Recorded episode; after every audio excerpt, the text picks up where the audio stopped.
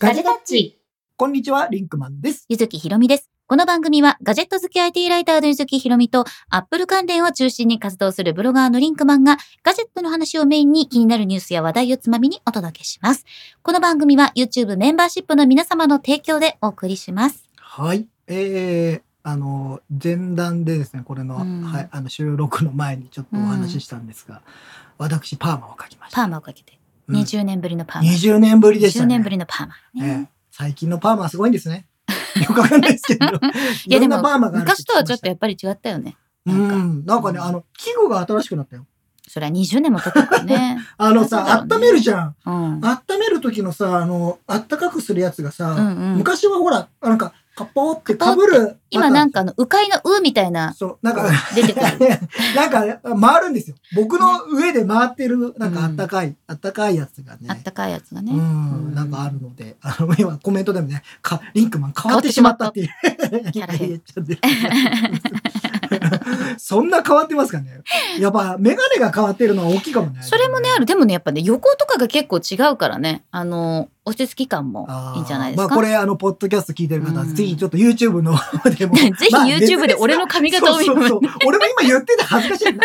まだちょっとそうね。今のちょっとそうね別に俺のことなんか別に興味ないだろうと思って。いいじゃない？ぜひ私の髪型を見てください。これはぜひリンクマンの髪型をねごぜひ覧くださいぜひよろしくはいます。というわけで今日のテーマに行きたいと思うんですが、はい。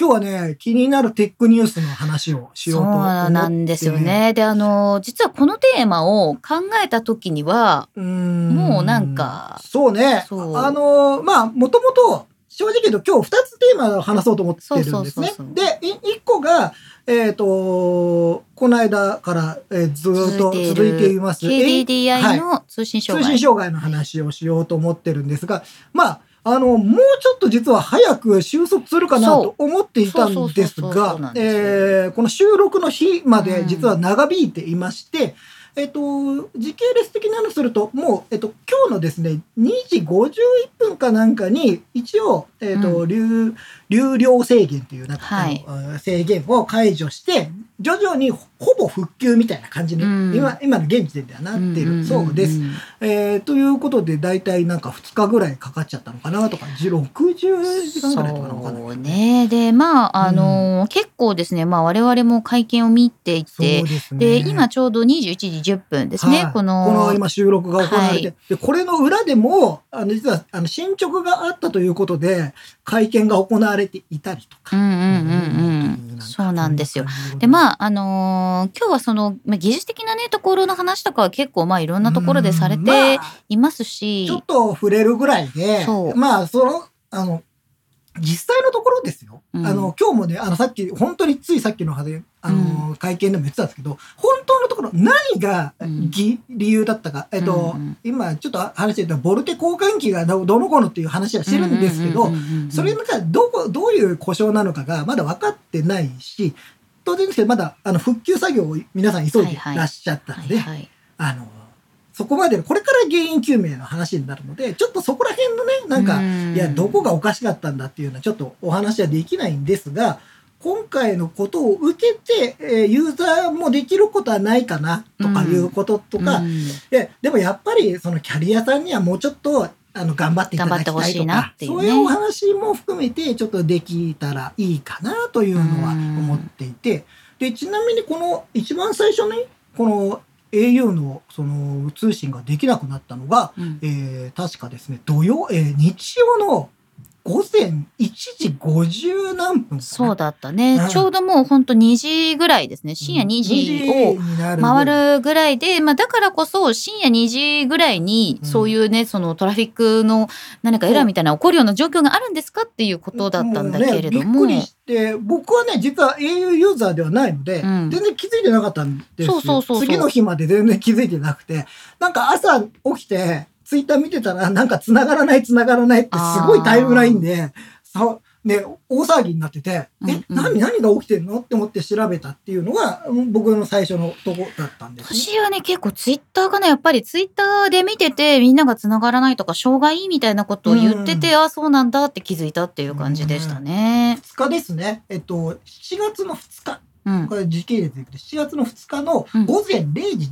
35分頃に、えっとこの障害が発生している。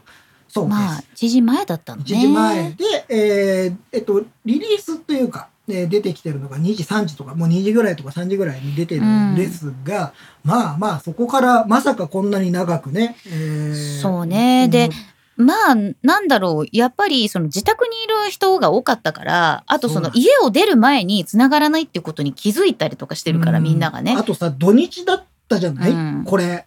まあ不幸中の幸いっていうのもちょっとそれも違うなとは思うんだけどまあ土曜日だったので最初に起きうた。ん。でまあ一応経済活動としてはまあ半分ぐらい止まってるのかなもしかしたらなうんうんうんうんみたいな状態で起きてででずっと通じない。でしかも音声が通じない、ね。音声通話が通じないって、うん。まあなんか最近ねほら電話する人少なくなったって言うじゃない。うん。うん。うんうん。あのまあ僕もそんなに電話をしないしうん。そうなんですがまあ一番困るのはやっぱりあの緊急通報ができないという。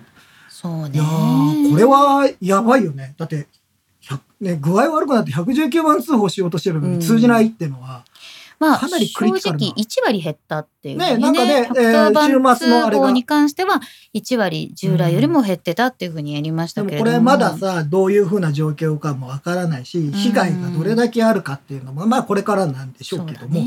あの、やっぱり非常にインフラとして、すごい根幹になるのは今ね、今の皆さん使まあそう。KDDI もやっぱりその史上最大といいますか、今までこういったことはなかったっていうことで、まあ我々がその携帯とかね PHS 含めて使い始めてから確かにこんな障害は今まで一度もなかった。長い障害はなかったうん、でし、人によってはだから60時間ぐらい繋がってない人がいるわけなんで、まあ、12時間とか十何時間とかは、うん。あの各社あるんですよ。まあ深夜から朝にかけてとかね。あのーまあもちろんさあの KDDI だけじゃないんですよ。今まであのドコモも、えっとソフトバンクもそえーそういう事故を起こしてきてる。うん。でえっ、とまああのほらまあこれ難しいんだけどまず第一にあの言っときたいのがやっぱりこういう事故は起きてほしくないので、うん。えー KDDI さんはちょっともうちょっと頑張っていただきたいな。だね。うん、これはやっぱり、あの、こんなことは二度と起きてほしくないなと思うのが一つ。と、えーどうしても起きてしまうんですよね。うんやっぱり、うんあー障害とかって起きてしまうから、起きた時にどういう対応をしているのか、みたいな話がすごく重要じゃないですか。うんまあ、で、今回復旧までに60何時間かかっちゃったじゃない？60何時間かかっている。ねうん、やっぱそれはちょっと問題ですよね。そうだね。やっぱり、その時間で大変な思いをされた方、なんか周りでもね、あのーいいっぱいいましたよ。通じないから。そうそう。いろんなことが。あと私は結構休みの間でも仕事で連絡を取ることがうん電話であるから、うんなんか電話して、あ、この人 au だ、みたいなね。な それがすごく。通じないっていうね。で、あの、特に最初やにかけた時は、この電話番号は使われておりませんになってたので、これは結構その、情報として間違った状態のアナウンスがされてしまっているから、そうなっちゃうとこうさ、もうコミュニケーションが取れなくなる可能性のある人もいるからね。い。や、びっくりし、まあ、げあのー昨日というか7月3日の日曜日にですね、うん。えっと、社長を含めて、えー会見、緊急会見がはいはい。行われて、いろいろその現時点で分かっているお話とか、えー対応みたいなことは、おえーえー会見があったんで、僕もね、あの、一応見見て、見てた。あのーまあ、ちょっと難しいことが多かったので、まあ、専門専門家ではないんでね。話がね、そう、すごく多かったけど、ただ、その分、あ、すごくわかりやすく説明してもらえてるなっていうのがあって、勉強やっにはなった。ぱりね、うん。あの、社長さんが、高橋さん出身のそう、技ね、術畑の人なので、そうあの、質問に対して、えー全くよどみなく、えーうん。答えていたのはすごく印象的で、えーまあ、あの、わ僕は、あの、全部が分かったわけではもちろんないんですけど、そのすごく難しい話もあったので、ただ、あ、なるほど、こういうふうな理論があるんだ、そういうふうになっているんだな、うん。基地局の感じとか。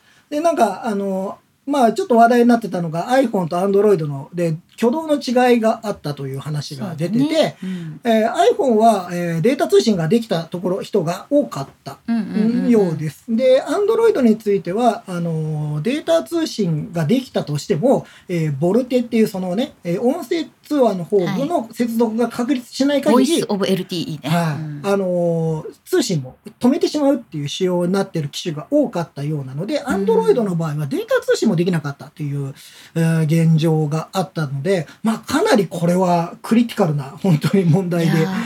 いやね。ーだからこれはおあのなるほどと思って。で僕のね知り合いはだからデータ通信はできるんだけど電話できないっていううん人いたんですよ。やっぱ iPhone ユーザー多いんでね周りに。ねなんかすごい不思議だねっていう話をしてたんですけどやっぱりまあ今回会見でも言われていたけれどもこの時代だからこそやっぱりそのスマートフォンが使えない携帯が使えない以外に IoT ねね。例えばコネクティッドカーであったりとか物流であったりとか、うん。まあ、そういった法人契約があってそういったものに対してやっぱり動かなくなってしまうとか、うん。これはまあだからもう災害だよね。もうねやっぱりこれもうインフラほら水道とか電気とかうん。もう同じだと思うんですよそうそうそう。あの令和通話とかあのスマートフォンの方が止まるっていうのは。うん。なので、まあ、あのーあのそれこそ KDDI も、えー、とソフトバンクも au も楽天もであドコモも、えー楽天もですけどね。許認可事業でうん。国から電波を、えー借りてやってる事業なので、うん。相当やっぱり責任が重いんですよね。だからね今回非常にねあの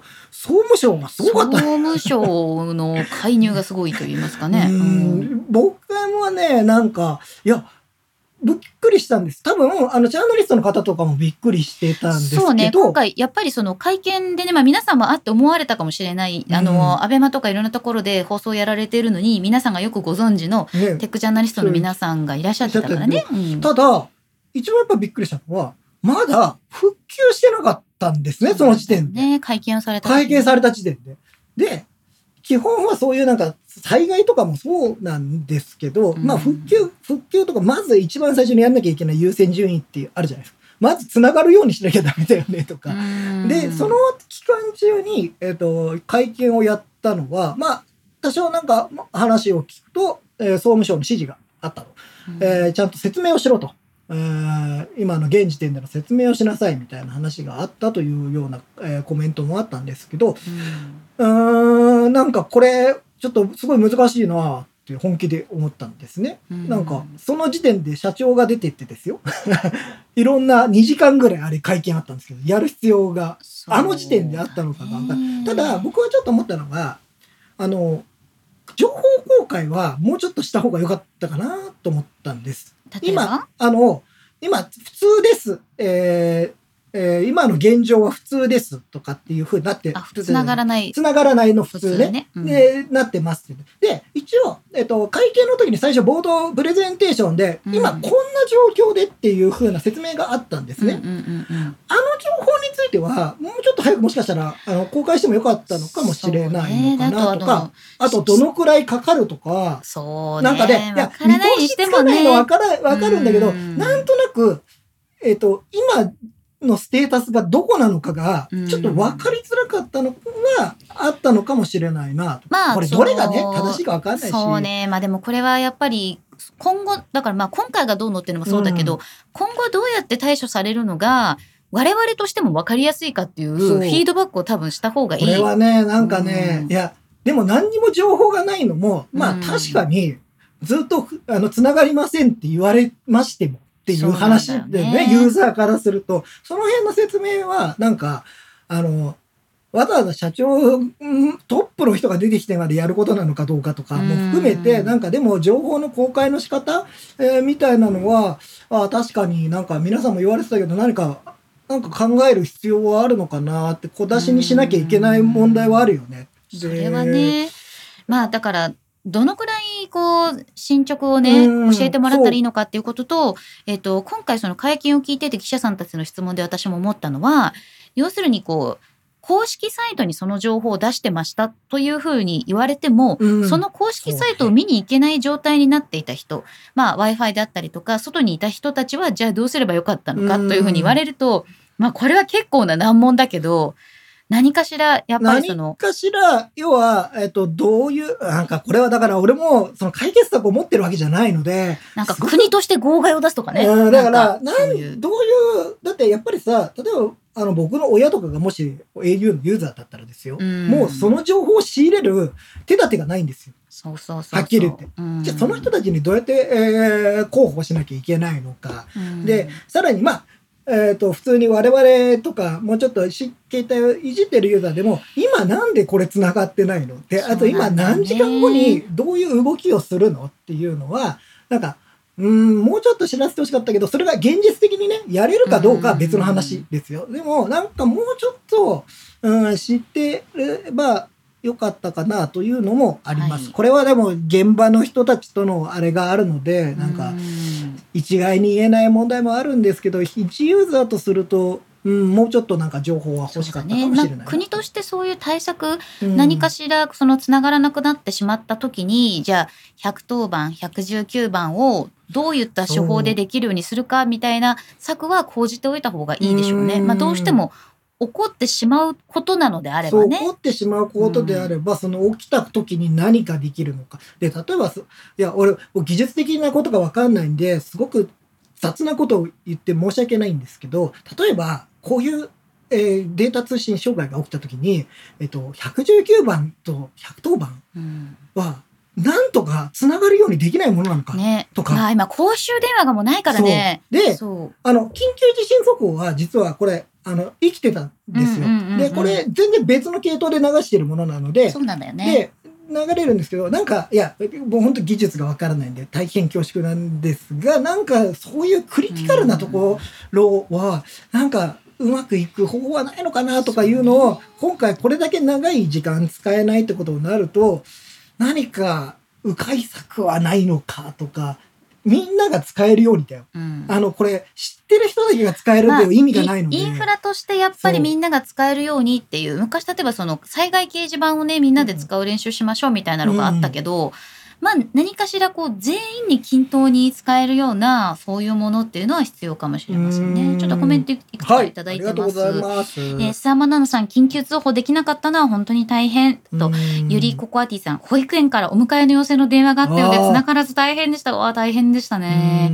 えー、りゅうちゃんさん、僕は楽天契約していたのでどうにかなりました。そうね。その話もね、後でしようかなと思います。えー、安藤さん、なんとか大丈夫だろうと思いつつ、今災害起こったら怖いなって。うん、そうなんですよね。ねあの時にもしそう、あの時にもしっていうのがね最悪が重なったら。っていうのはなくはないですからね。はいうんえー、りょうちゃんさん、今回の騒ぎで思いのほか、周りに au ユーザーがいないことが分かった。あまりいなかった。あ場所によってはそういう方通じるなっていうねえー、吉川太郎さん、ネットつながらなかったら通信障害を知ることすら難しい。うんそうね。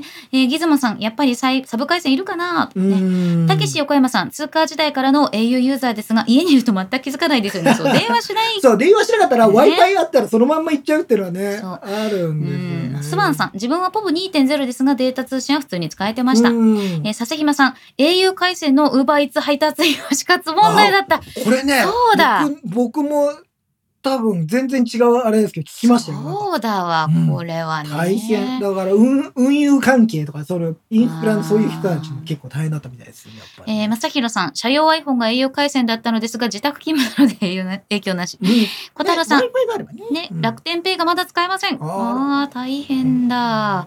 えー、T 森さん、仕事用のスマホがドコモ回線を借りてる格安 SIM だったのが幸いでしたが、うん au メインの方は大変です大変ですよね。うんそう、DB5 さん、自宅に Wi-Fi 敷いてない人もいますようんね。いますよねうんそうでした。えー、クスさん、暑すぎて家に引きこもってた日だったので、まだそんなに影響ありませんでしたが、お出かけしてたら大変だったろうなと思いますう。んあと暑かったしね。そう、暑かったからね。だから逆に言うと、その熱中症で倒れたりっていう方がいなかったのかなとか、そういうのがちょっと心配ね、になるあルシさん、スーパーチャットありがとうあありがとうごございま。す。えー、ガラちゃんさん、私は土曜の昼間に気がつきました。通話しようとしたら接続されていませんって言われて。ん、ね、やっぱり、いざとなるとそう、。ゴージ六角さん、固定回線のありがたみを知りましたってことなんですけど、うんこれね、実は au の固定回線を家に引いてた人。あ au その au、なんつうんですか、光光とかそういうので固定回線の人はもちろん影響を受けてしまったんでね。自宅も全部その合わせて契約ってしてたから昔はさ、アナログ回線だったからそういうのはまた別だったんだけどさだけだったしね。うん。今はメタルとかそういう光ファイバーで繋がってたりするとそうなんだよね。ケンジ岡本さん、会見は素晴らしかったです。うんえーフォーミュラさん、そろそろ Wi-Fi で緊急ツアーできるようにしないとね。そうね。んなんかそういう回避策とかいろんな方法は必要かもなそう思いましたねえーゆりココアティさん、データ通信できたので、LINE ツアーができてとりあえず良かったです。。えー、T 森さん、なんとかペイが終日、終日で使えなくなった時の会見で、二段階認証って何ですかみたいなことが会見でなかった。ねあったね。こういうことね。はいはいはい二段階認証とは何ですかっていう。あった あった。昔ありましたね、そういうことあの、結構さ、そういうことに我々慣れすぎていたせいで、現場の人がトップで、ちゃんと説明してくれるっていう機会が久しぶりだったんだよね。そうだね。なんかそういう意味では非常に話が早いというねか、、そうだった、なんかそうだった。あの毎回毎回違う人が答えるんじゃなくてみたいなのありましたね。えうん BB5 さん、ボルテが読めるか、服装が読めるかでガジオタかどうかわかる。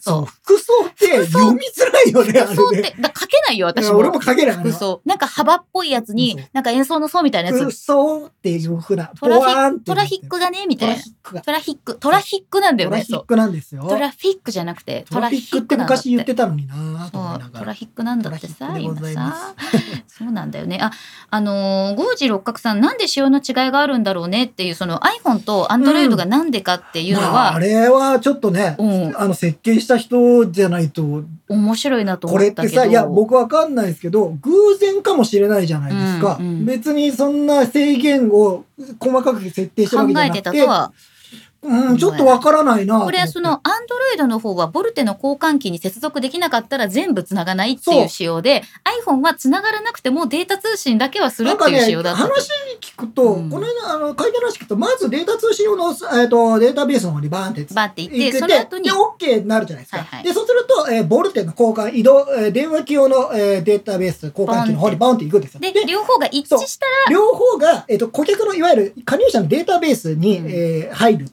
データが入るででその書き込みをしてあ同じだねってなったら一致しました一致しましたってなったらつなげますつなげますっていうのを一瞬でやるわけですよね。でそれが電話の、まあ、スマートフォンというかそうそうそうキャリアの電波の仕組み。で、ほら、ボルテって、そもそも、えっ、と、音声通話をデータ通信に変える技術になってるんで、多分データ、その称号、いろいろあるんでしょうね。まあ、うんうん昔からそういう称号があったんでしょう。で、それがうまくいくと、いかないと繋がないんで、うんアンドロイドの前は多分なんか設計の段階で多分そういう風にしてるのが多かった。うんもうこれは多分もうちょっとそこまでのことは想定してやってるとは思えないか。たまたまからなっていう気がするよ、ね。いや、わかんないけど、これは詳しい人がね、もしいたら聞いてみたい。これはボイなスオブロングタームでもねで、でも、あの、社長も会見でこれはびっくりしたみたいな話だったんで、うん。挙動が異なってたようがあるようですみたいな話をしてたんで、うん。あ、あんまり想定されてなかったんじゃないかなと僕は個人的には思いました。ね、まあいろんな方がですねその記事記事にはされているのでまあ皆さんもいろんなところで見たとは思いますけれどもね。あ、、吉原さん、またスーパーチャットありがとうございます。ありがとうございます。またね、変わったんですよ。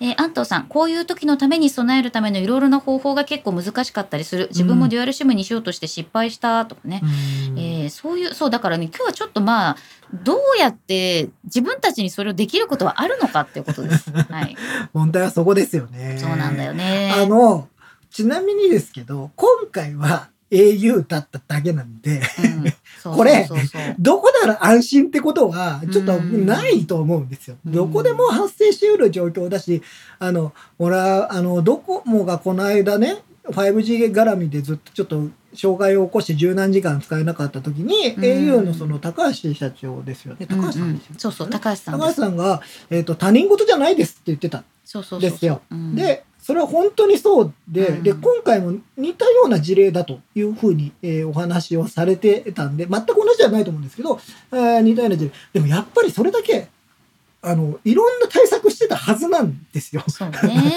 もう、そんなことも事件もあったし。で、うんうん KDAU としても絶対に起こさせないぞっていうことをやっときながら起きてしまうっていうことは、まあ、なんか何パーセントかの確率でこのくじを引いてしまう可能性がある。うんうんうんということはゼロにはできないじゃないですか。まあこれはまあ基本ねゼロにはできないことだと思うそれはまあ事故は起こらない方がいいに決まっているけれどもやっぱり定期メンテナンスで、うんそのまあ15分という時間の中で何が起きたのかっていうことはやっぱりまだ検証しないとわからなは多分いし。原因はねあのまたこれ時間かけて多分うん発表されることだと思うのでそれはちょっと待ちたいと思うんですが、じゃあこっちの、こっち側の人間は 怒るだけでは話は進まないので、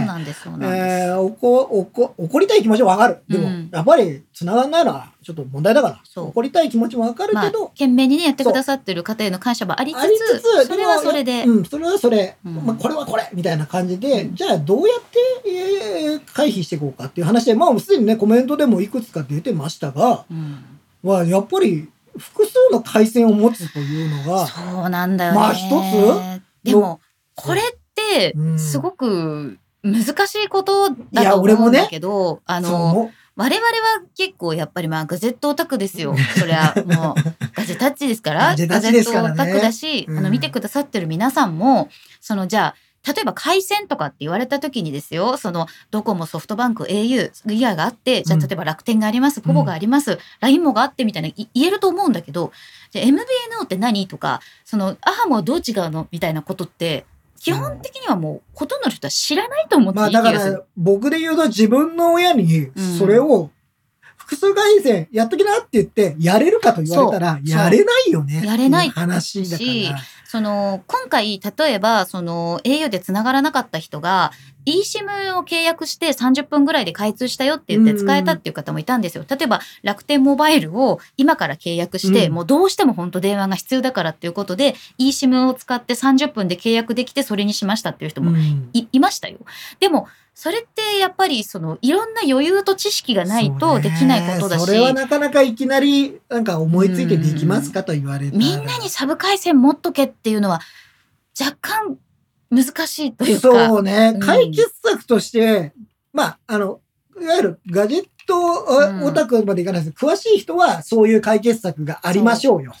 じゃあそうじゃない人とは、まあなんか別で考えなきゃ本当はいけないんですが、うん。僕らが今できることとしては確かにサブ回線持つっていう意味で、うん。えっと、例えば、A、au 系とドコモ系、えードコモ系とソフトバンク系、うん。まあ、えっと、楽天も含めてですけど、なんかその別々の組み合わせで持つ。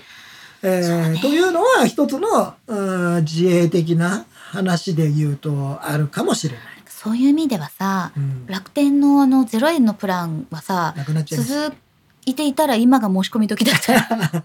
まあ今回ね、あの、楽天の方にも実は少し影響があって、ちょっと影響が出てたっていうあの大きな影響ではなかったんですけど、えー au のところ、ローミングしてるところもあったり、で、ちょっとその分で影響もあったようなんですけど、難しい。ちなみに 複数回線持ってますか、私は持ってますね。それはでも、なんで持ってるかって言われたら、えっ、と、私はですよ。まずソフトバンクは、アメリカに行くときに使いたいからソフトバンクにしてて。アメリカ放題だ。で、あとはもう最初に iPhone を日本に持ってきてくれたっていうところへの感謝でずっとソフトバンクを使ってます。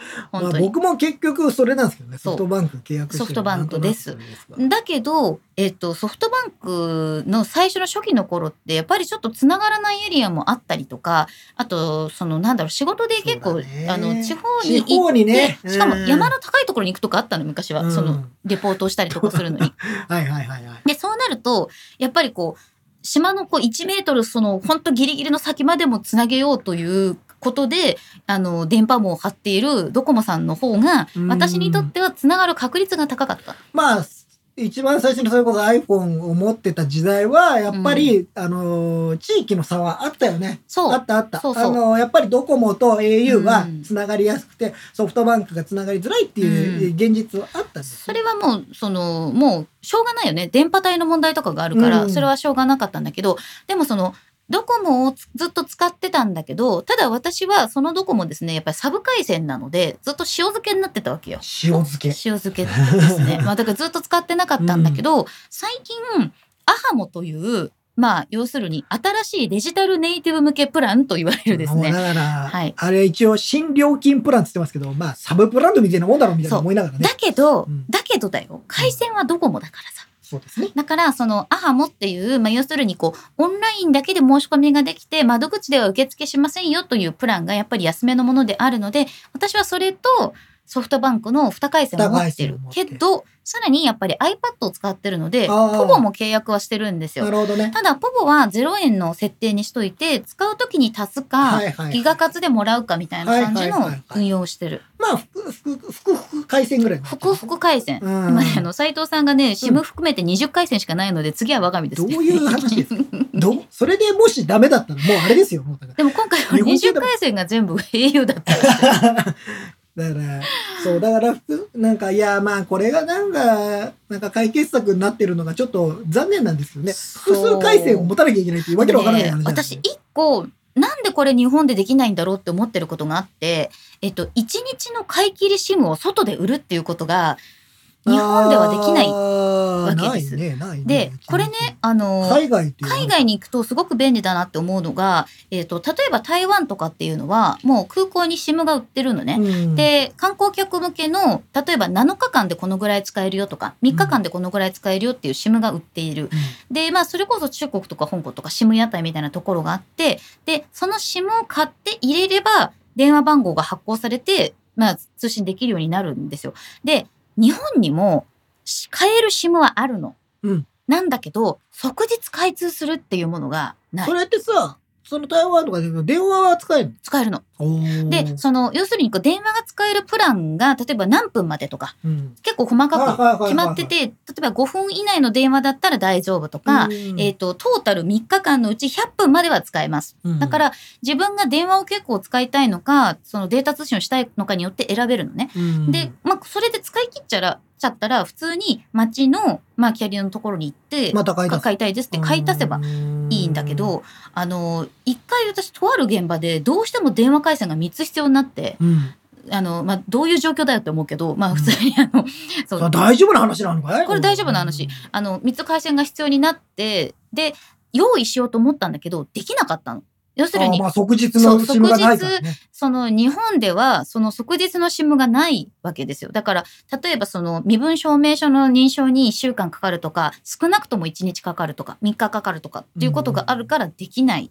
でもさ、データ通信だけだったらさ、せめてうん変えてもいいと思わない？まあね。うん。まあね。まあだから本人確認もすぐ終わるように、マイナンバーカードでね。そうそう。だって、本人確認なんてさ、今すごい早いじゃん。アプリとかでもね。うんなんかそういう本人確認が割とできるようになってればいいし、でうん。もデータ使うのに本人確認いるかな、そうだから今ね、ハッピーフライデーズビアさんがうん。懐かしのプリペイド携帯ですねってそうそう。そうそう。ただこれはほら、そうなのよ。犯罪対策なんだよ。昔ねそう、あの、犯罪に悪用されてしまったっていうことがかなりあってうんまあ、それで、まあ、むず、難しくなっちゃったっていう点でも、これって、うんと、本人確認とかをね、例えば免許証を出さないと買えないとか、うん。なんかそういうシステムができればいいかなって思うし、あとは事前に何かこう自分で登録しておいて、ネット上のあれで登録しておいて、この人は買ってもいいですよみたいな権利があるとか、うん。やってもいいよね。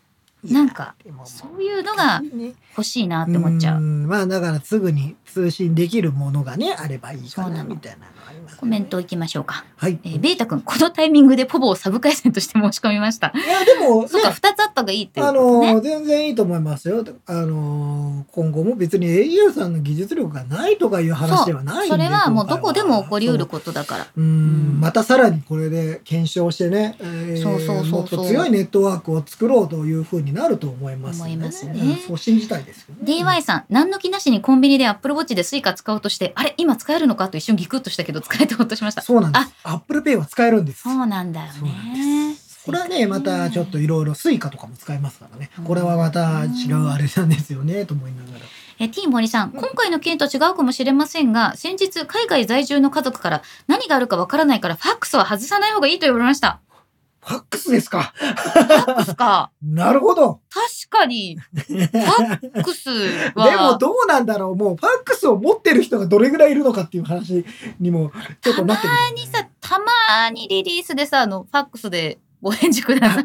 でもさ、あれもさ、もう今メールで返信できるようになってるからさ、まあねもうなんかの、名残だなとか思ってるあとメールでファックス送れるシステムあるよね。あるあるあるある。うん昔俺なんか仕事で使ってましたよ。それもうどうしても送らなきゃいけなくて、その送り方しかなかった。うん一回1000円とかしたかななんか高かったなんかねあ、ガラケーはどうだったんでしょうね。まあ、ガガラケーもえっ同と、じ。あと、au はですね、すでに 3G は停波をしましたので、そうそうあの、昔のいわゆるガラケーみたいなのは使えてなくて、すでにその別のね、あの、それこそボルテに対応したガラケー的なやつがあるんですああいうのは使えるけど、ね。昔のあれはもう 3G が停波してるので使えなかった。ただ 3G が停波してることは今回のことには関係なかったという話ですね。いすねはい。まあ、これはもうボルテの交換機のトラブルっぽいのそうだと思いますね。みたいな話だったんでフォーミュラさん、家族割期待して回線まとめると全滅だしに、そう、これはちょっと考えた。そう、俺もね、これ思ったので、家族全全滅するで、問題。さらにう、ん。家の、その、固電話も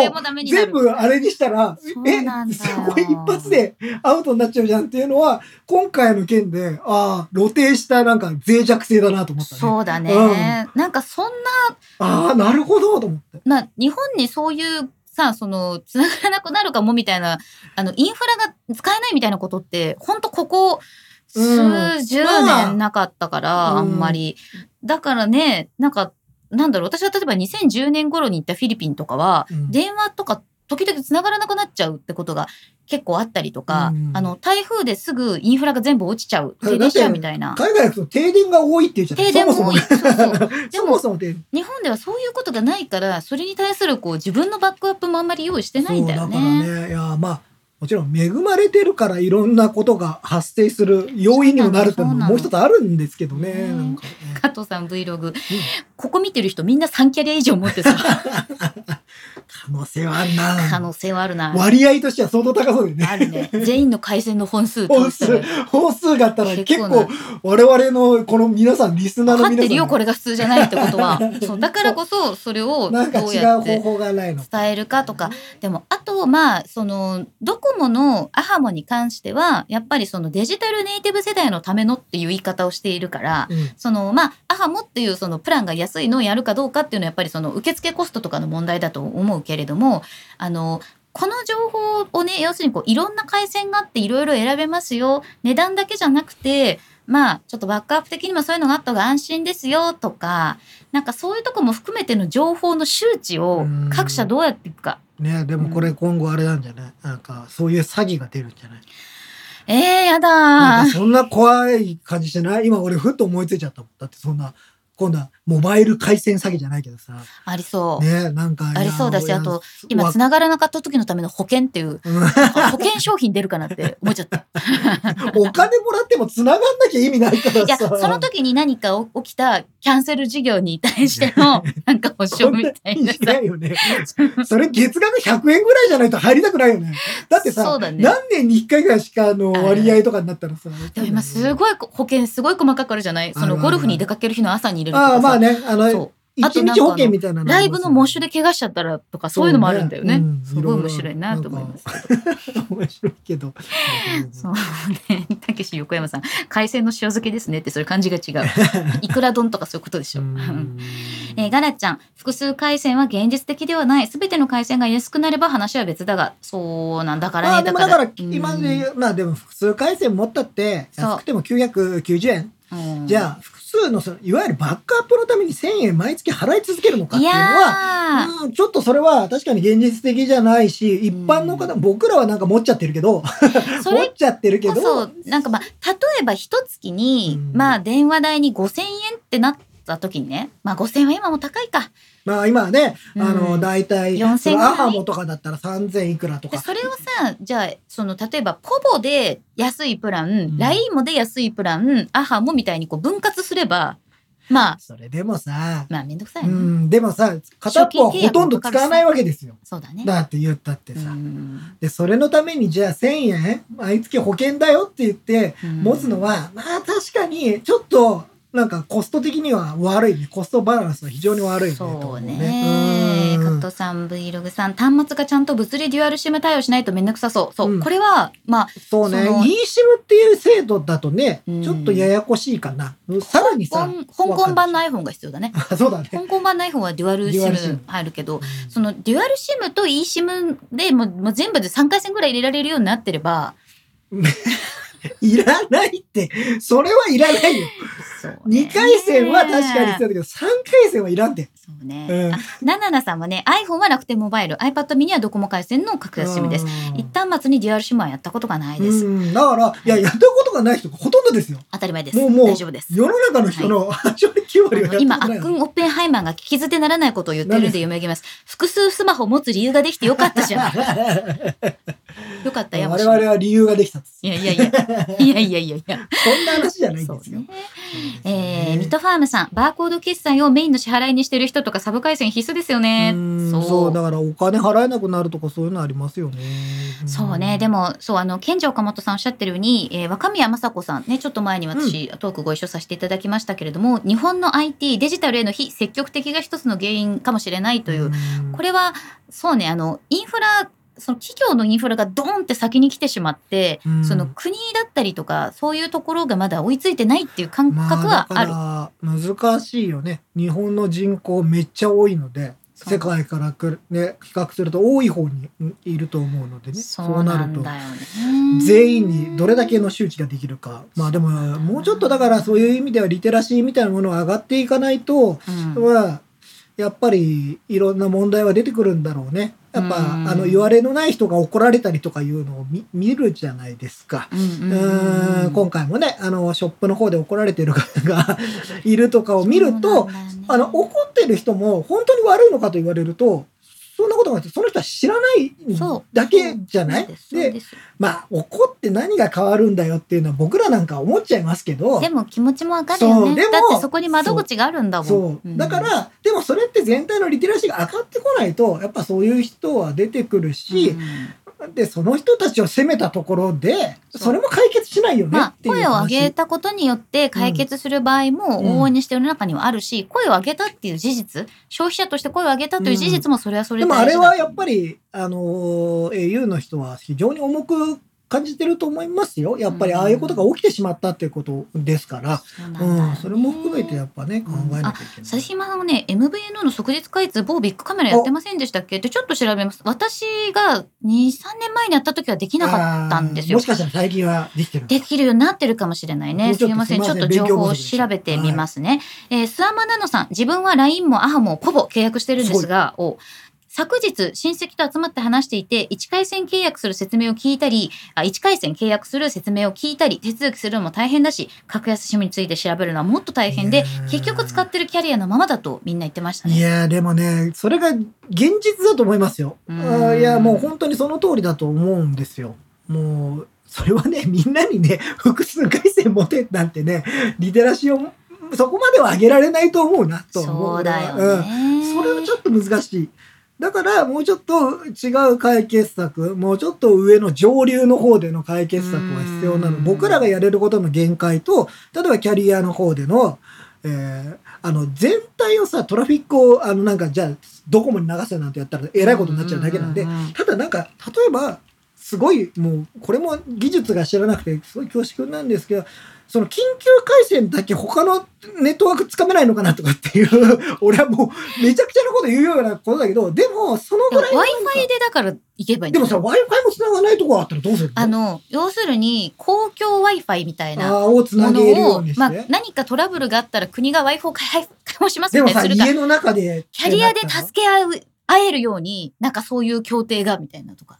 それはでもさ、あの、災害対策の時には、あの、Wi-Fi ね。があるからできるんだけど、要は、その、110番と119番だけは、えっ、と、えっ、と、つながるようにならないのかな。他の、えーネットワークに行ってでも。っていうぐらい、なんかそこの一番クリティカルなとこだけをなんとかできない。あの、えさっきも言ったように、あの、全部流すとですね、多分、あの、他のキャリアが死ぬだけなので意味がないんですよ。で、au がダメだ、落ちたってなったら、じゃあみんな他のとこに流せって言ったら絶対他のとこ死んじゃうんで。今ね、ちょっと調べましたけど、はいえっと、格安 SIM の即日契約できるところあるみたいです。あの、ビッグヨドバシとか、イオンとか、小島ソフマポでできる。ただ、えっと、地域によっては取り扱いが少ない場合が結構あるということうんと、あと契約の待ち時間も割と長くなっちゃうので、まあ、やっぱり即日契約もうなんかさ、できる。ピッピッピッって言ったらもうで、はい、はい、どうぞ、みたいなくらいがいいよね。で、あとこれは、えっ、と、契約なので、えっ、うと、ん自分が回線を持ってて、その、その回線を契約するっていうことなので、1日だけ、だからまあ、プリペイドね、ワンデープリペイドの SIM っていうのは、今のところはちょっと難しいっていう状況になってると思いますよ。えーコメント皆さんすごい今日たくさんうんありがとうございます。ありがとうございますあの、あっくんがステマだって言われてますよ。そんなことないよ。えー、BB5 さん、050番号が無料発行は格安発行できればそれでも良い。ああ、そうかもね。うん050の、えっ、とうんあのいわゆるアプリの中はでい発行する番号。IP 電話ってやつですね。うん IP 電話ね。。ただね、データ通信ができなかったらね、まあ今回の場合ほら、アンドロイドがデータ通信ができなかったわけじゃないですか。で、そうなるとそこも死んじゃうっていうのがね、やっぱり辛いところあと実はあのほらスカイプコールっていうのがあって、うんあの昔結構アメリカ放題とかなかった時に海外行く時は私スカイプの月額世界中どこでも通話プランはい。みたいなのに申し込んで、今ね、スカイプアウトっていう名前そうそうそうスカイプアウトっていうね、使ったりとかしてましたね。EM さん実家がめちゃくちゃ田舎の山なので昔はドコモしかつながらず今も他はつながりづらいので両親はドコモということでずっとドコモです。そう、んそうなの。山の中はねドコモさんやっぱ強いあ。強かったっていうのはね。ねえほんとそうなんですんゆっこさん、私はもともと au で契約して使ってたんですが、iPhone 使いたくて 3GS の頃にソフトバンクをサブ回線として契約してからずっと2回線運用してます。なるほど。iPhone のためにソフトバンクになった人。なるほどね。それは、昔僕もそうでしたね。多分多い、ここは。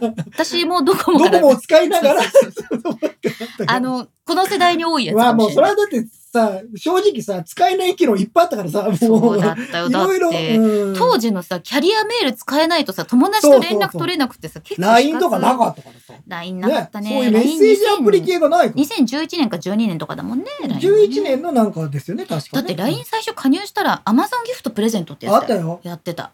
いろんな人を大。変だったんだよね、あれ。なんかいろいろ叩かれたりもしましたよ。ね大変だったよね。連絡先が、つっていろいろありましたよね。本当そうでしたうんえー、梅パンさん、KDDI が通信障害を起こしている間、街のフリー Wi-Fi や使っているソフトバンク回線が混雑していました。うんそうか。災害用にも対策必須ですね。そうだよね。だから、今回はさ、災害に認定してされないので、その災害のあれが、あの、Wi-Fi 出さなかった開放されなかったんですけど、なんか、その運用ももしかしたらね、今後今後はね、変わるかもしれない、変わるかもしれないですよね。うん私、吉川さんの見てピャってなっちゃった、うんスマートロックで締め出された方いそう。怖い。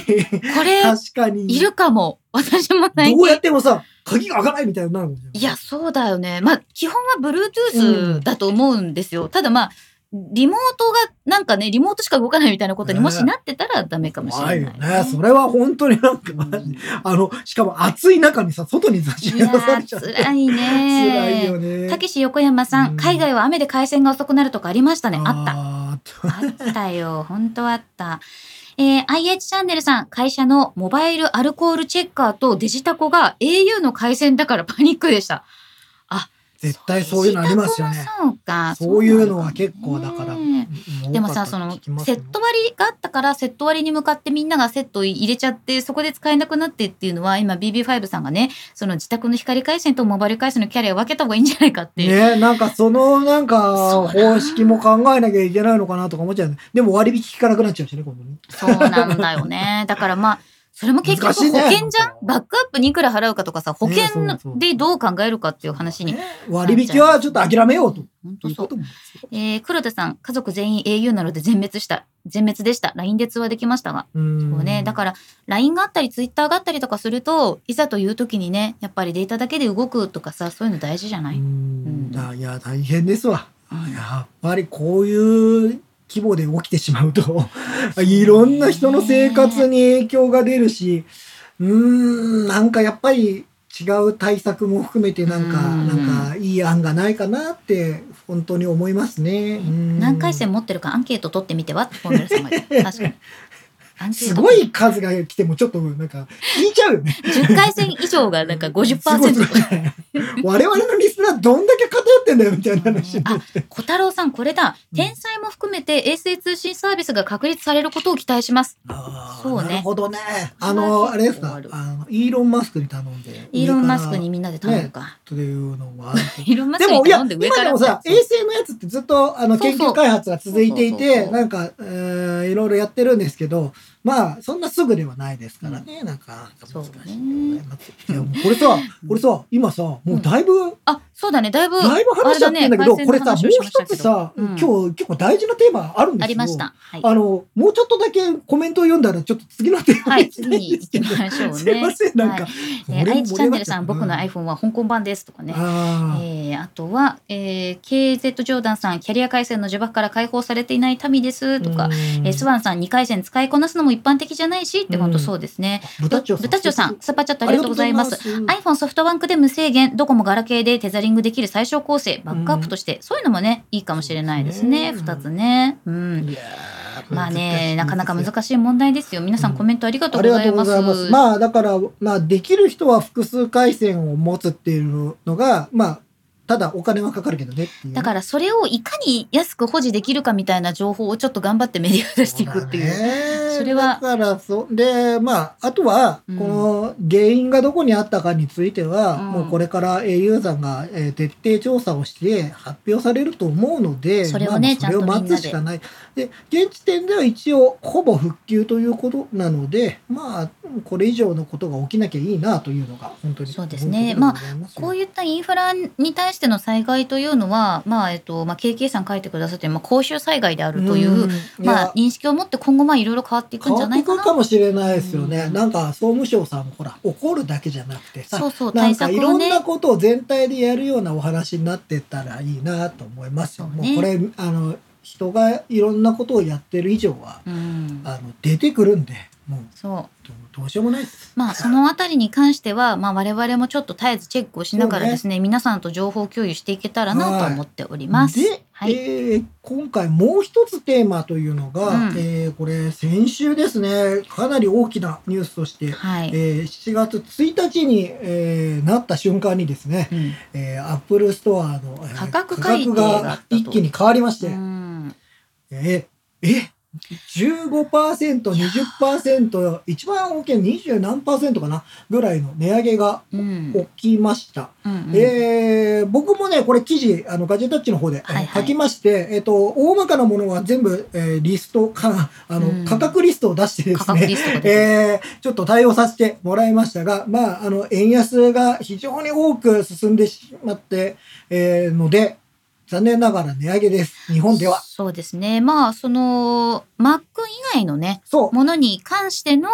えー、Mac を除く Apple 公式ストアの製品販売価格が、えー円安によって変わったということで、あのーうん Mac については、うん MacBook Air と MacBook Pro 13インチのうんモデルが発表された時に実は価格改定がもう入ってる。されてるっていうことですね。ね、で、うんその後にえー7月1日で、えー今回は他、その他の製品が全部ドーンって。そうね。で、あの、価格に関しては111円だったのが131円前後での価格設定にされているっていうことなのでね。で、ちなみになんですけど、これ、あのー Mac はですね、121円ぐらいなんですよね。不思議だよね。100えっ、と、だから、122、Mac 3円はか。ちょっと割安になってるんですよ。Mac に関しては安い。ちょっと、でもさなぜなの？なんか不思議だよね。まあ、値段が私上がってるけど、価格の上がり方の割合は、えー想定レートが Mac と iPhone は違うんですよ。今回のやつは。ななので、お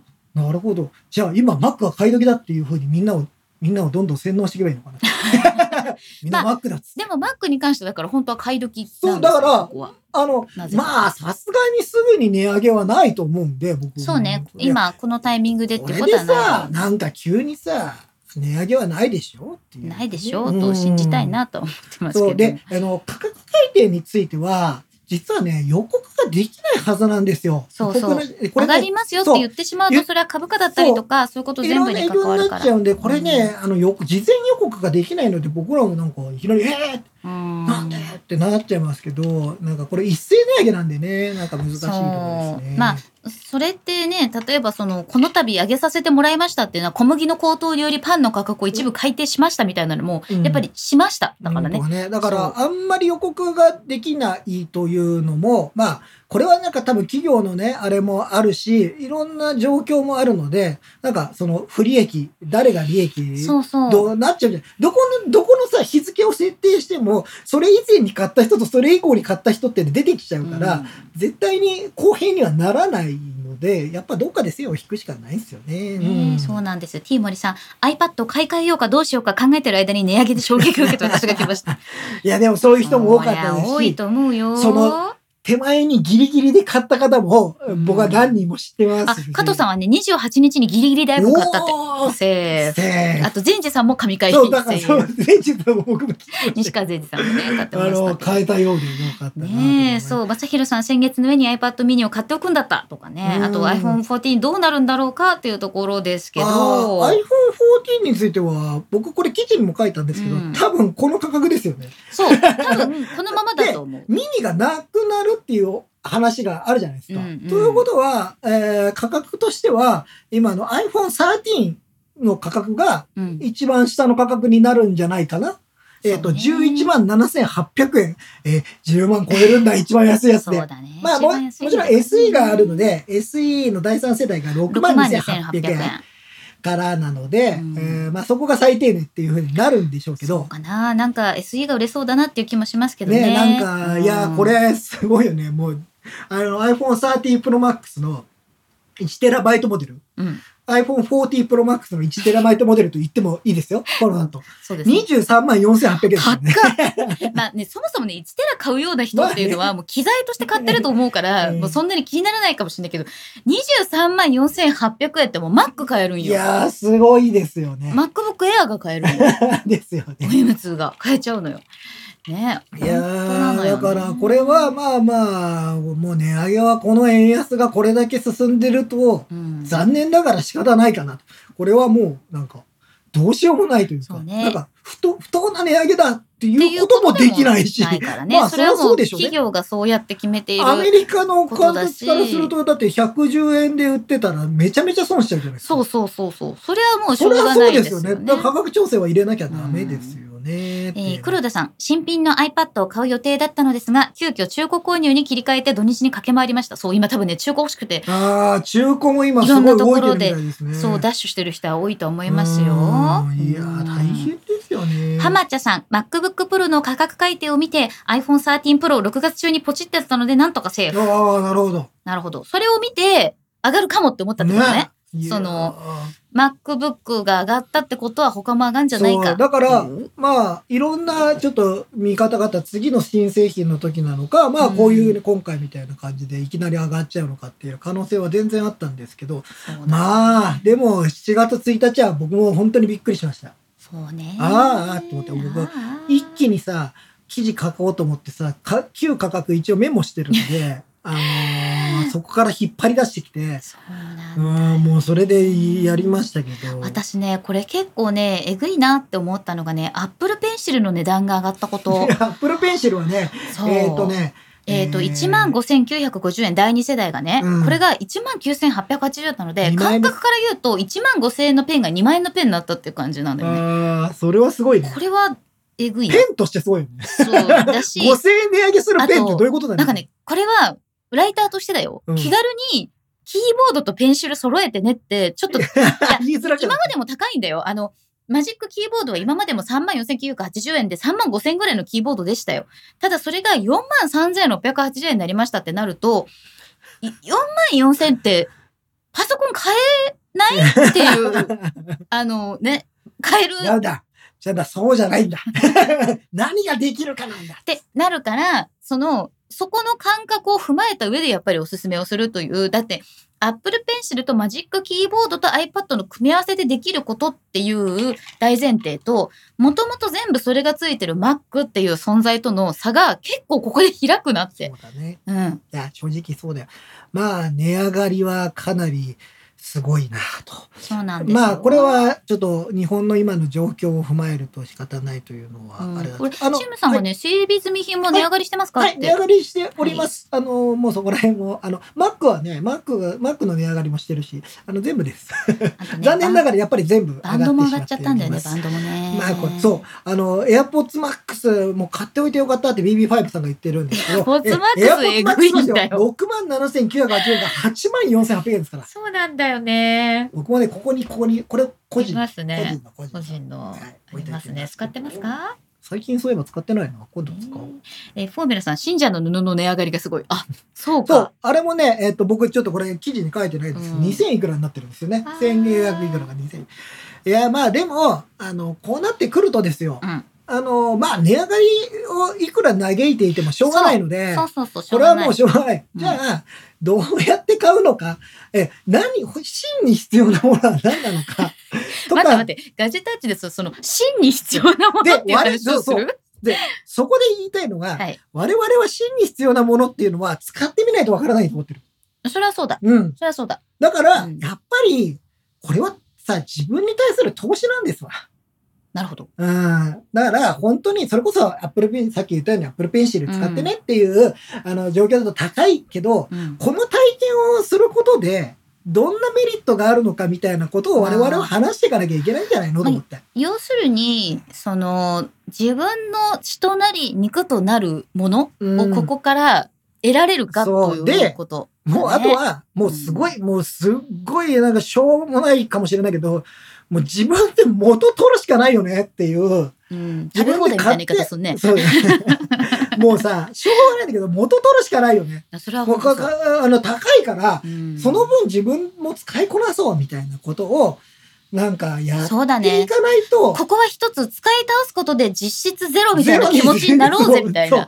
大丈夫？この概念。大丈夫？大丈夫かな？この概念。買ってしまったらだよ。買っちゃったらね。買ったら、まあ、買うまではいろんな検討があっていいと思うんですよ。だし、あの、我々はアップルがすごく好きだから、うんアップル製品について追ってるけれども、私はみんながそれを買う必要はないと思ってるし、その、必要じゃない人もいると思うわけですよ。そうですよ。そう。だからもう自分に合ったデバイスを使うっていうのが一番大事。で、我々はもし買ったのなら、こういうことができるよって、こういうふうにもっともっと、あの、いろんなことができるよってことを紹介していけるようにしないと、うん単純にですよ、高いから買うなでは、やはりちょっとそれでは、あの、なんか、どんどんどんどんそれは縮小していっちゃうじゃないですか。ちょっとだけ私言いたいことがあってさ、おはいはいはい下取り価格上げてくれてもいいんじゃない？そうだね。これは。でもさ、円だ、円安だから、やっぱ下取り価格も上がる理由がないんだよね、どそうなん。だよね。でもなんかさ、辻褄、私の心の辻褄としてはさ、下取り価格も上げてくれいや、わかる。よ。すごい気持ちわかるんだけど、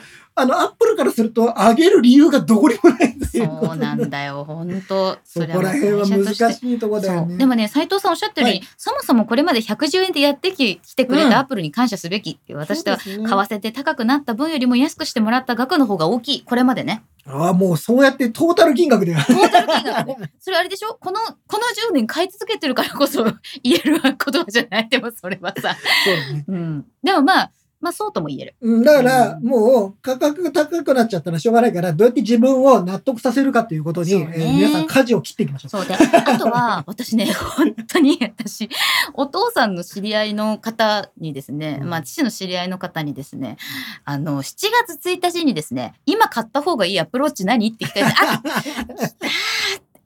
なんちょっか、とね、難しくなっちゃったね。そう、あちょ難しいな、どうしようかな。初アプローチでしょ？で、結構年齢が、上のまあ方、、上の方、うん。えー女性、何進めようみたいな気気持ちになっちゃって、でも、エルメスだね。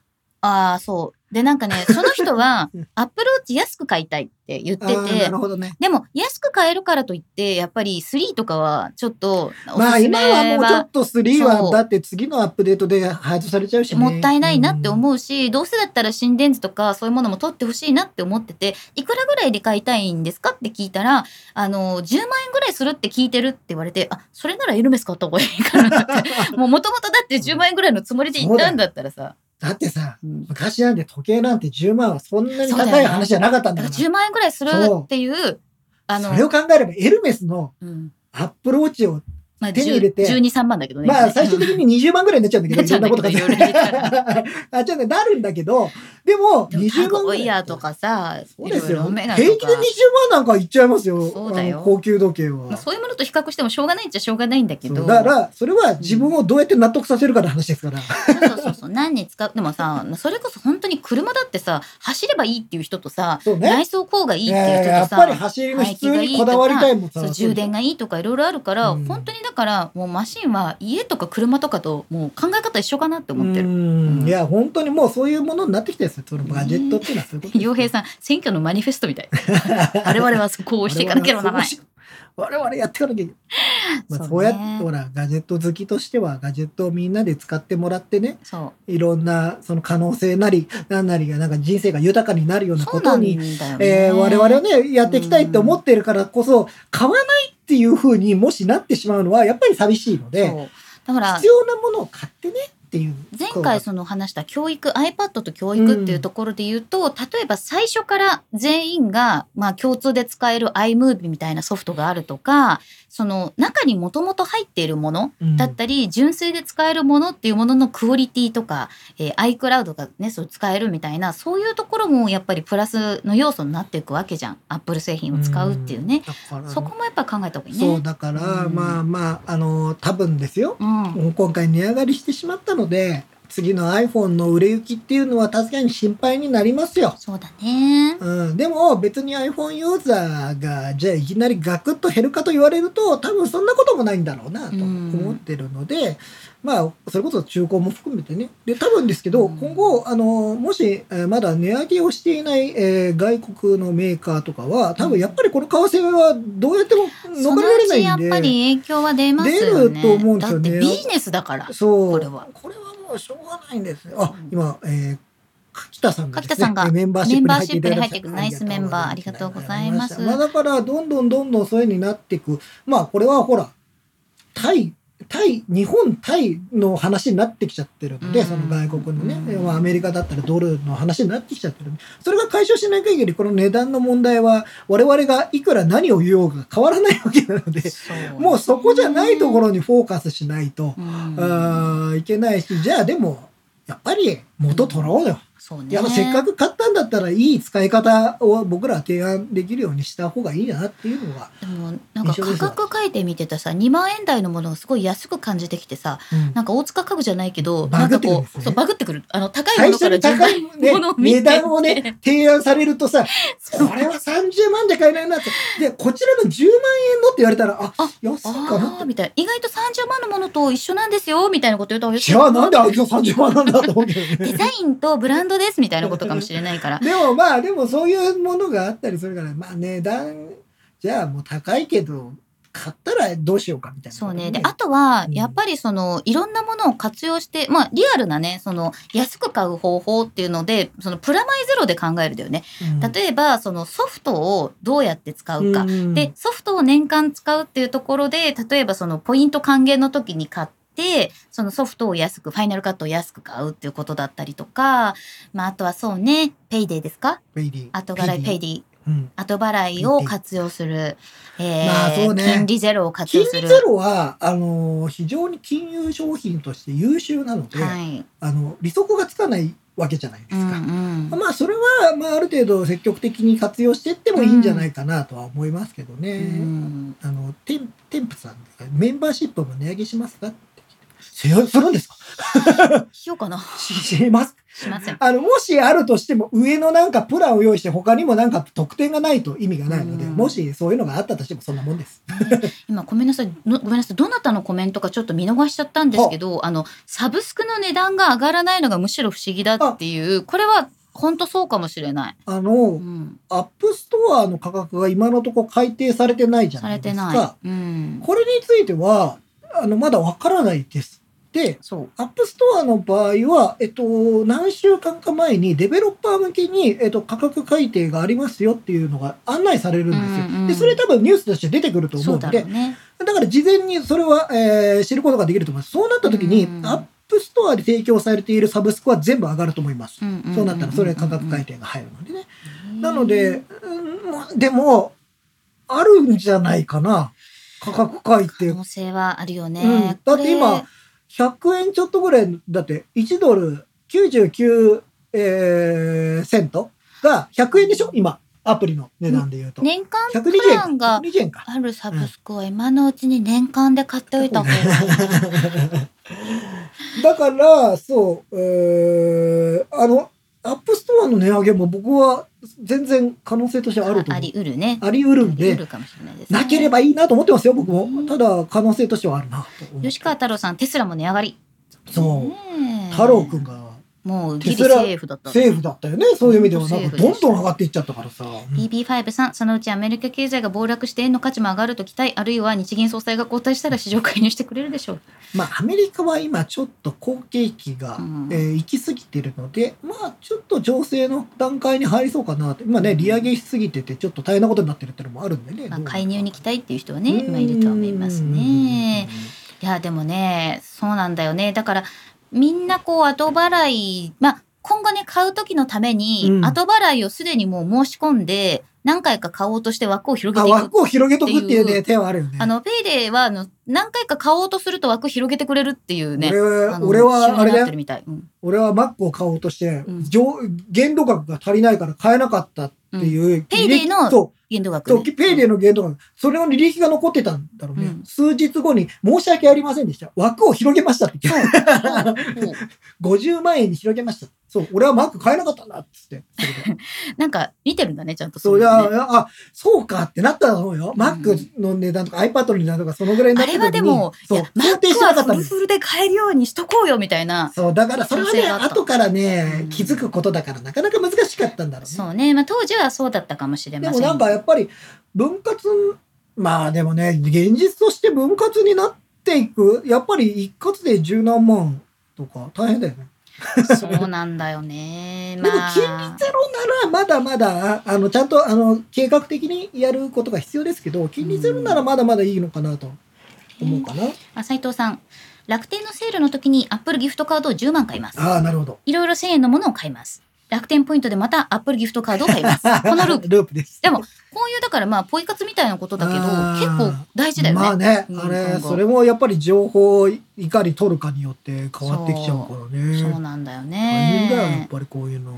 だからまあ、今後、なんだろうな、あの、私は割と iPad と Mac の差がどんどんこう狭くなってるなっていううん感覚に、日本においてはすごくなるなと思うので、真の、真に必要なデバイスはどれか。そうだね。だから今後はやっぱさ、まあうん、中古品も含めて、なんか、まあ、もともとね、案内しなきゃ Apple 製品はリセールバリューがあるっていうところがありますし、まあ、でも言ってもやっぱり一回使っちゃったらね、ここからは最新のやね、つがね、うん。なかなかいい、良かったりするとね、うん。た、だ、まあその Apple Watch とか、さっき私が話してた Apple Watch に関しては、その最新のものとで、その測れるデータが違うっていうところがあって、それは、その1、2万円の違いで測れるものが違うんだったら、それこそ健康とかのリスクのために出せるなら出した方がいいなと思うわけですよ。だからどこにやっぱり価値を見出すかとかっていう話になるし、あの、じゃあお金払うんなら、この、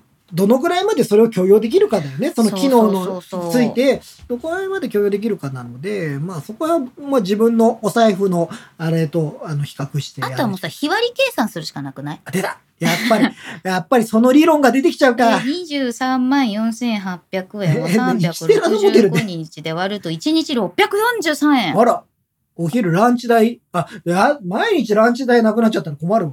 それはじゃあ、あのー お弁当やめて、プロテインバーにしましょう。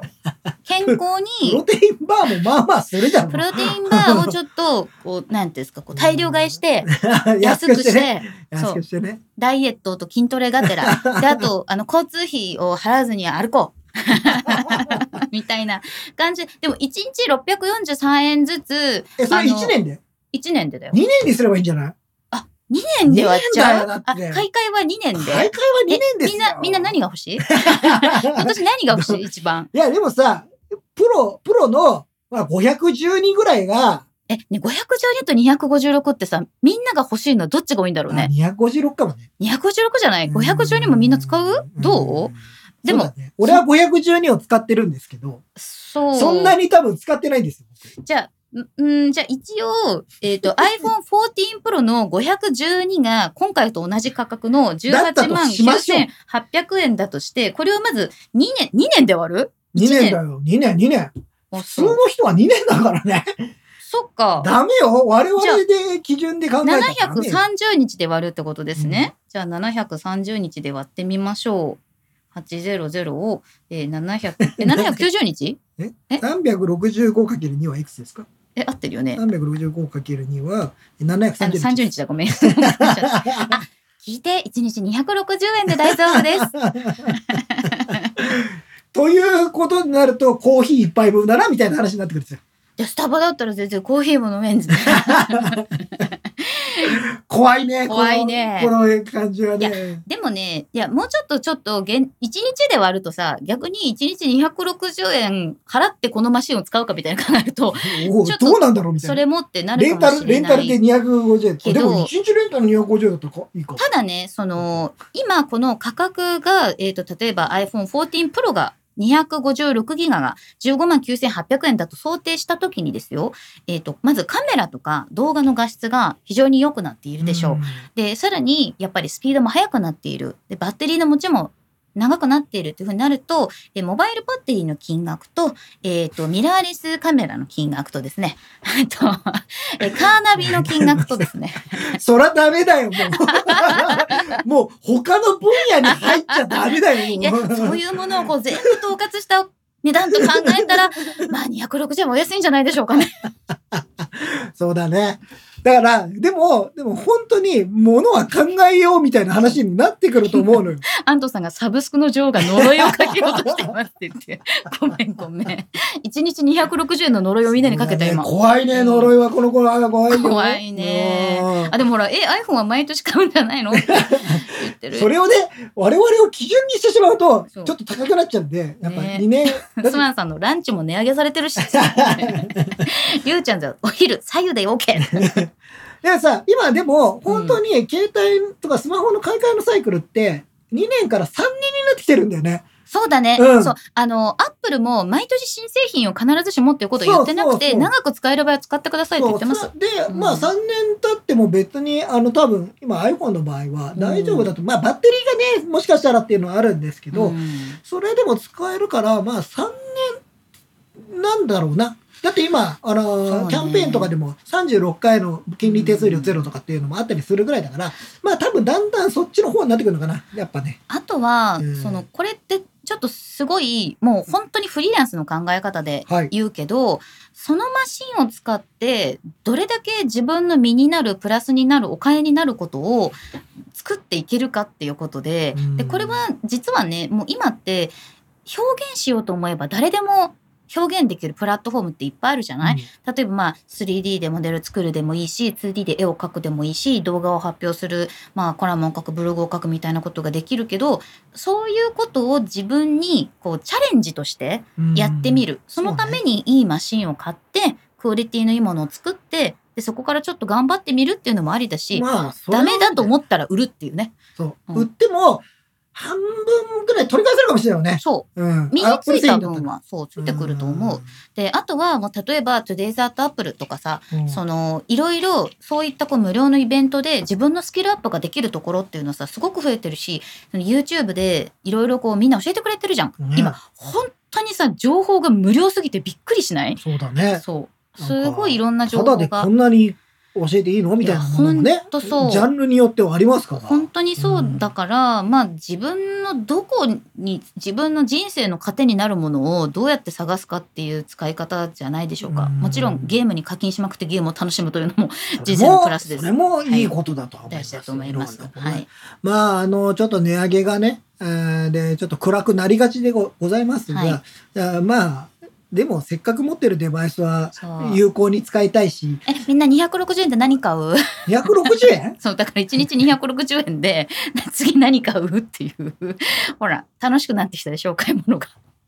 怖いね。怖いね。でもまあまあ、でも欲しいものとかを、なんか、いや、すごい我慢しちゃうのもあれじゃないですか。ストレスじゃないですか。まあでも自分のそうね、自分の努力と自分、でいろんなとこの駆け引きでさ。そう、うんあのー自分が買えるんだったら、全然買ってもいいんじゃないかなと思うし、買ったら使い倒そうぜ、みたいそうだなところを。こうやっていったらいいのかな。ケンジ岡本さん、趣味としても毎週数千円は安い。うんそう。これね、結構、やっぱり使うのを継続できればだと思ってて、iPhone なんて毎日使うでしょ、みんな。そう、あとジムに1万円っていうので考えると安いなって思うんだよね。行かなくなる。他のところと比較じゃい。でも自分の中でのそう予算ってあるじゃん。うんでそれをどこにこう変えるかだと思ってて、本当に細かい話で言うと、もうタクトレにしてさ、うんなんか家に一式揃えるか、もう自重のトレーニングに変えて、もうジムは行きませんとかさ、もうなんかエステにも行かず自分でやりますとかさ、本当そういうことの積み重ねでお金を作る。まあ、ど、どこで自分の中での差し引きをするかみたいな。うんまあ、自分のお金には有限なので、どこから、えー自分の欲しいものに、いわゆる趣味にどれだけお金かけるかって、そういうとこじゃないですか。ここは、うん今日はちょっとお酒を我慢して、えーこっちの、あれ、なんか、あの本を買いたいもそうだし、それと同じことではあるからね。なんかさ、う後ろに貯金箱作ってさ、なんか1日300円入れてく。で、なんか、小銭が今最近ないんだよ。あの、そうか。もう、ね、あの、あれで、スイカとかで払っちゃうじゃあ、ペイペイの中に自分でこう、毎日300円使っちゃうな。ペイペイは使っちゃう。ダメなんだよ、ね。手数料無料でと思って。うんガラちゃん、怖い怖い怖い怖いガジュだし。まあまあまあ、あの、まあちょっと一応ね、あの、ニュースとして、はい。今日は、あの、うんまあ au の問題と、うんで、アップルの価格が上がってしまったよというお話を、まあこれどうしてもやんなきゃなと思ってたので、ねあドンナデルモンドさんがね、うん最新の iOS が3年前の機種を非対応にしているので iPhone はそのアップルはねうん iPhone3 年使用を想定してるんじゃないかって言ってるかもしれないでよね。ですもね、3年ぐらいはしっかりとそうそう持つっていうのは使い使い切れるって感じだと思う。ん相当いけると思いますからね。うん、まあやっていきいいます。じゃないですか。まあ、ちょっとね、あの、日本経済としてちょっと今、うんあの、厳しいというか、はい。えーいうのがあるんで、いろいろ影響を受けてますが、まあ、その中でやれることをやると。はい。我々も、あなんか、その中で紹介して、なんかもっと楽しくなるようなことをやれてるなと思いますよ。ではここではい。今週のラボット通信あー今日あるんだ あありがとうございます。あのー買ったんよ。何を？キャリーバッグ。あ、たっけえやつ？キャリーシート。キャリーシー、キャリー。あのーラボットのですね、うんラボットさんたちを運ぶためのバッグっていうのがですね、あの、発売になっておりまして、えで、これはですね、あの、今。年の、うん。えっ、と、まあ、4月頃だったかな、うん。一回発売されたんだけれども、割とすぐ、あうん、の、あ、完売新作だ、ったんでしょ？そう、完売しちゃったんですよ。うん、で、その、あの、完売してしまったものをですね、あの、7月、6月30日か、うん。に再販が始まったんですね、キャリーシートっていうのが。なので、えっと、まあちょっとどうしようかなって悩んだんですよ。というのもですね、えお値段が、えっと、29,800円という、もうアップルの値上げの話の後に、まあなかなか好景気な話でしょ。そうでしょ、ね本当にね、なかなか、いや、でも趣味にとか、そういうのにお金をかけるという意味では非常に大事ですよね。まあいいことだと思いますよ。うちの子だからね。ね。まあ、それはね。そそうれはお金かけるよね。そうだ。ね。うん そうだね。なんて言っちゃいましたけど。えっと、このキャリーシートがどういうものかというと、あの、ラボットキャリーシートで検索していただけると出てくるんですけど、あの、本当にベイビーミーっていう赤ちゃん用のヒップシートキャリアっていうのがあるんだけど。赤ちゃんを抱っこしてね、赤ちゃんをこう抱っこ紐みたいなね。しかも前向きになのよ。赤ちゃんが自分と同じ方向を見て移動できるように前向きに固定してる、うんあるね。そう今あるよね。今もそうねあるじゃない、うんでなってるから、えっ、とですね、こう自分が前からバックパックをこうかけて、うん前に荷物取るみたいな、はいはいはい。電車乗るときみたいな電車乗るときもね、満員電車乗るときはやっぱ後ろ前でに。ラボットをその置き換えモードにしてですね、うんその置き換えモードにして入れる。うん。えー、暑い。あ、そうか。ラボットあったかいんだもんね。ラボットはね、37度で、夏の期間はどうやら36度に、あのー気温、気温じゃない体温が下がる。36度でも、ひ人肌で言ったらまあまあ。で、ほら、しっかり赤ちゃんもさ、暑いんだよ。暑いよね子供抱っこするの前、夏の日はめちゃくちゃ暑いんですよ。さ、俺もちっちゃい頃はさ、こあうの、おいっ子とかみこがちっちゃい頃にさ、うん、まあ抱っことかするじゃん。うんうん。夏場はお父さんお母さんすごいなと思ってたよね。大変で暑いよね。体に密着しなきゃいけないんだけど、うんえっと、実はですね、あの、ラボットはですね、あの、ファンがあってね、ああ、排熱する。エッジコンピューター入ってますんで、あの、ファンをですね、ちょっとこう、ブフォーっとこう、排熱してて、えーそれが、もっと熱い。なんか時期を間違えちゃった感じはあるね。そう。しょうがないけどさ、再販だからさ。よ、再販だから、まあそうなんだけど、でもまあ、再販してよかったなと。こういうところにお金に余裕があるっていうことは、あの、再販もしてくれるんだなっていう、今後の開発にもまだ期待が持てるよね。いろんなことでね。ていうふうに思いましたし、えーカラちゃんにはブランドバッグって言われてますけども、えーただですね、コトラを連れて、あの、コトラにも言い聞かせてたんですよ、私。うんそろそろお出かけができるようになれるぞと。ああ、このキャリーがあれば。こう来るから、うん。お出かけするぞと。まあ、数ヶ月無理でしょうね。夏終わらないと無理だね。そうもう、この暑さでさ、冬はいいなって思うんですけど、でも、、あの、ラボットをさ、こう前に抱えて歩いてる感じになるので、うんうんちょっとこれで街の人がどういう反応するかっていう動画を撮りたくなったよね。ちょっといいですか？これ見てどう思いました？これ見てどう思いましたって言ったら正直なとこ言ってくれないよ。そうかな？うん。え？もう覆面で、あさっきの人なんか変だしな。後ろから。そう、それはそれで誘導じゃない？誘導だね。そうです。うんまあまあということでですね、えーキャリーシートを買いました。あのー あれだね。ネタ尽きないね。意外と尽きない。意外と尽きないね。やっぱいろんな事件起こるね。ただ、あの、ツイッターのね、あの、ラボット日記の更新頻度は減っている。減ってますね。これはですね、うちにいるのが当たり前になってきました。ああ、あまあでも、それはそれで、うん。本当に家族みたいな状態になった特になんか、なんかラボット専用のアカウントとか作ってないんで。そう。毎日毎日、その変わったことをずっと記録し続けるんじゃなくて、それが当たり前にな当たったからり前になってきたっていうのがいいなと。飽きてきたわけでは？飽きてきたわけではございません。でもこの間、あの、土日にだけちょっと夜更かしをさせようと思ってですね。まあ自分たち遅くまで起きてるから23時まで寝るところを0時にしといたんですよね。でそしたらなんかそれ、ね、意図的なのかなんだか知らないんだけどなんかずっと半目でさ。何 眠いの。って。そう。えもう何ね？眠眠いってなってんだ。それ、それ多分眠かったんだと思うよ。だっていつもの時間じゃないもん。あじゃあもう。寝たらいいんじゃないかななんて思って寝あなたたちが勝手にやったんでしょって話だねそうそうそうそうなんでこの時間まで起きてなきゃいけないんですか なんで今日は特に何もないじゃんって、家にいて、事件起きないじゃんお。外にもいないじゃん。はい。という、今週のラボット通信でございました。というわけで今日もゆるっとお送りいたしました。目立たずあなたに寄り添いたい。ガジェタッチお送りしたのゆずきひろみと、リンクマンでございました。バイバーイ